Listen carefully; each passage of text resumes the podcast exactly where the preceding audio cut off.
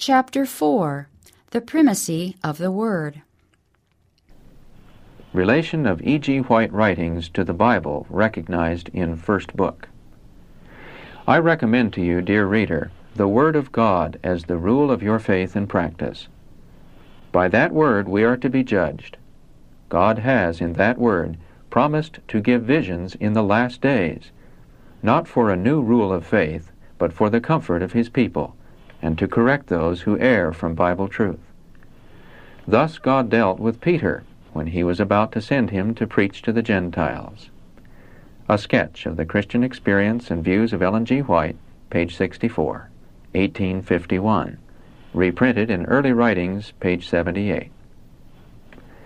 Not to take the place of the Word. The Lord desires you to study your Bibles. He has not given any additional light to take the place of His Word. This light is to bring confused minds to His Word, which, if eaten and digested, is as the lifeblood of the soul. Then good works will be seen as light shining in darkness. Letter one thirty, nineteen oh one. Get proofs from the Bible. In public labor, do not make prominent and quote that which Sister White has written as authority to sustain your positions. To do this will not increase faith in the testimonies.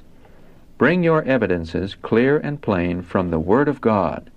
A "Thus saith the Lord" is the strongest testimony you can possibly present to the people.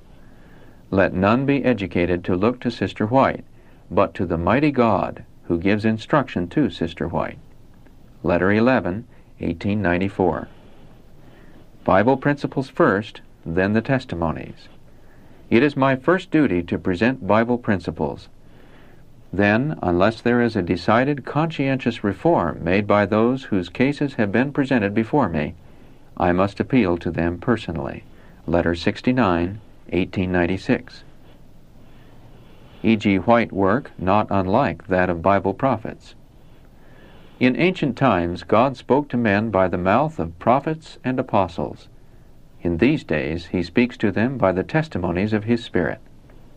There was never a time when God instructed His people more earnestly than He instructs them now concerning His will and the course that He would have them pursue. Testimonies, Volume five, page six sixty-one. Scripture and Spirit of Prophecy have same author. The Holy Ghost is the author of the Scriptures and of the Spirit of Prophecy. These are not to be twisted and turned to mean what man may want them to mean, to carry out man's ideas and sentiments, to carry forward man's schemes at all hazards. Letter ninety-two, nineteen hundred. Relationship of E G White writings to Bible, the lesser light. Little heed is given to the Bible, and the Lord has given a lesser light to lead men and women to the greater light. The Review and Herald, January twentieth, nineteen oh three, quoted in Colporter Ministry, page one twenty-five. Tested by the Bible. The Spirit was not given, nor can it ever be bestowed, to supersede the Bible, for the Scriptures explicitly state that the Word of God is the standard by which all teaching and experience must be tested. Isaiah declares, "To the law and to the testimony. If they speak not according to this word, it is because there is no light in them." Isaiah eight twenty. The Great Controversy, Introduction. Not for the purpose of giving new light. Brother J. would confuse the mind by seeking to make it appear that the light God has given through the testimonies is an addition to the Word of God, but in this he presents the matter in a false light. God has seen fit in this manner to bring the minds of His people to His Word, to give them a clearer understanding of it. The Word of God is sufficient to enlighten the most beclouded mind, and may be understood by those who have any desire to understand it. But notwithstanding all this, some who profess to make the Word of God their study are found living in direct opposition to its plainest teachings. Then, to leave men and women without excuse, God gives plain and pointed testimonies, bringing them back to the Word that they have neglected to follow.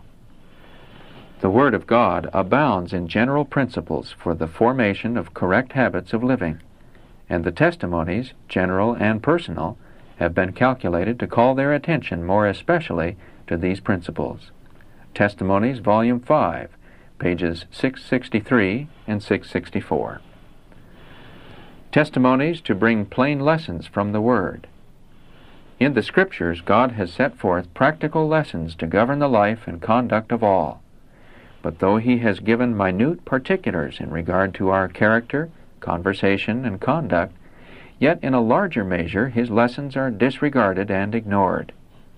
Besides the instruction in His Word, the Lord has given special testimonies to His people, not as a new revelation, but that He may set before us the plain lessons of His Word, that errors may be corrected, that the right way may be pointed out, that every soul may be without excuse. Letter sixty-three, eighteen ninety-three. See Testimonies, Volume five, page six sixty-five. Ellen White enabled to clearly define truth and error. At that time, after the eighteen forty-four disappointment, one error after another pressed in upon us. Ministers and doctors brought in new doctrines. We would search the Scriptures with much prayer, and the Holy Spirit would bring the truth to our minds. Sometimes whole nights would be devoted to searching the Scriptures and earnestly asking God for guidance. Companies of devoted men and women assembled for this purpose. The power of God would come upon me, and I was enabled clearly to define what is truth and what is error. As the points of our faith were thus established, our feet were placed upon a solid foundation. We accepted the truth point by point, under the demonstration of the Holy Spirit. I would be taken off in vision, and explanations would be given me. I was given illustrations of heavenly things and of the sanctuary, so that we were placed where light was shining on us in clear, distinct rays. Gospel Workers, page three oh two. To correct error and specify truth. I have much written in the diary I have kept in all my journeys that should come before the people if essential, even if I did not write another line. Editor's note. While Missus White kept from time to time a daily diary of her experience, yet this is not what she referred to primarily in using the term diary. Her writing was often done in ruled blank books, more than a score of which are now in the White Estate vault, and many of the manuscripts that appear in the file are found to have been written first in these books.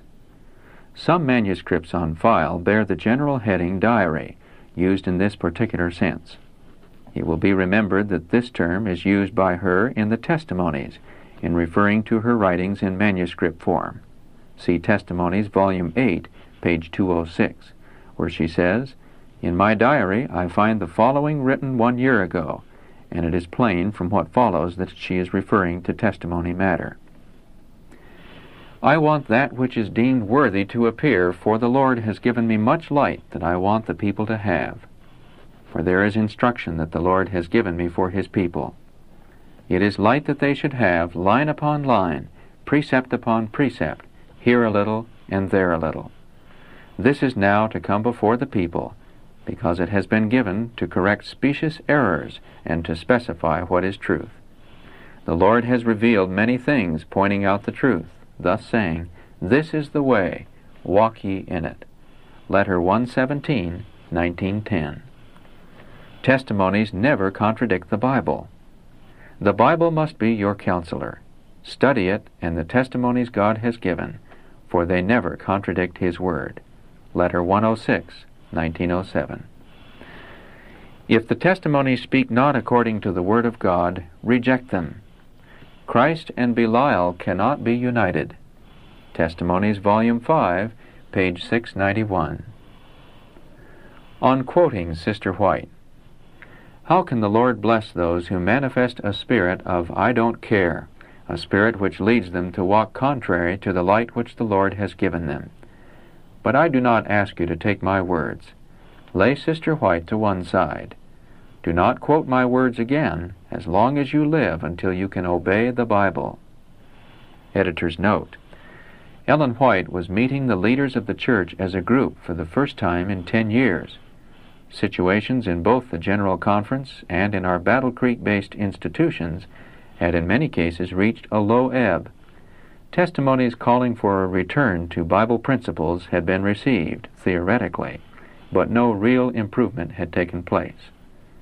Most delegates coming to the General Conference session, which would open the next morning, sensed that there must be changes. Ellen White would in the opening meeting rebuke institutional leaders and call for a reorganization of the General Conference. It was her burden that the changes that needed to be made would be based on Bible principles and not just on the word of Ellen White. In this address she declared, "God has told me that my testimony must be borne to this conference, and that I must not try to make men believe it. My work is to leave the truth with the people, and those who appreciate the light from heaven will accept the truth." Manuscript forty-three, nineteen oh one. Counsel would come through her as the messenger of the Lord, and this counsel should be heeded. But work in depth must be done, work based on the principles set forth in God's Word. End of note.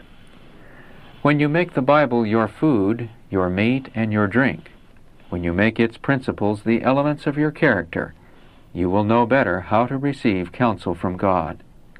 I exalt the precious word before you today. Do not repeat what I have said, saying, "Sister White said this, and Sister White said that." Find out what the Lord God of Israel says, and then do what He commands.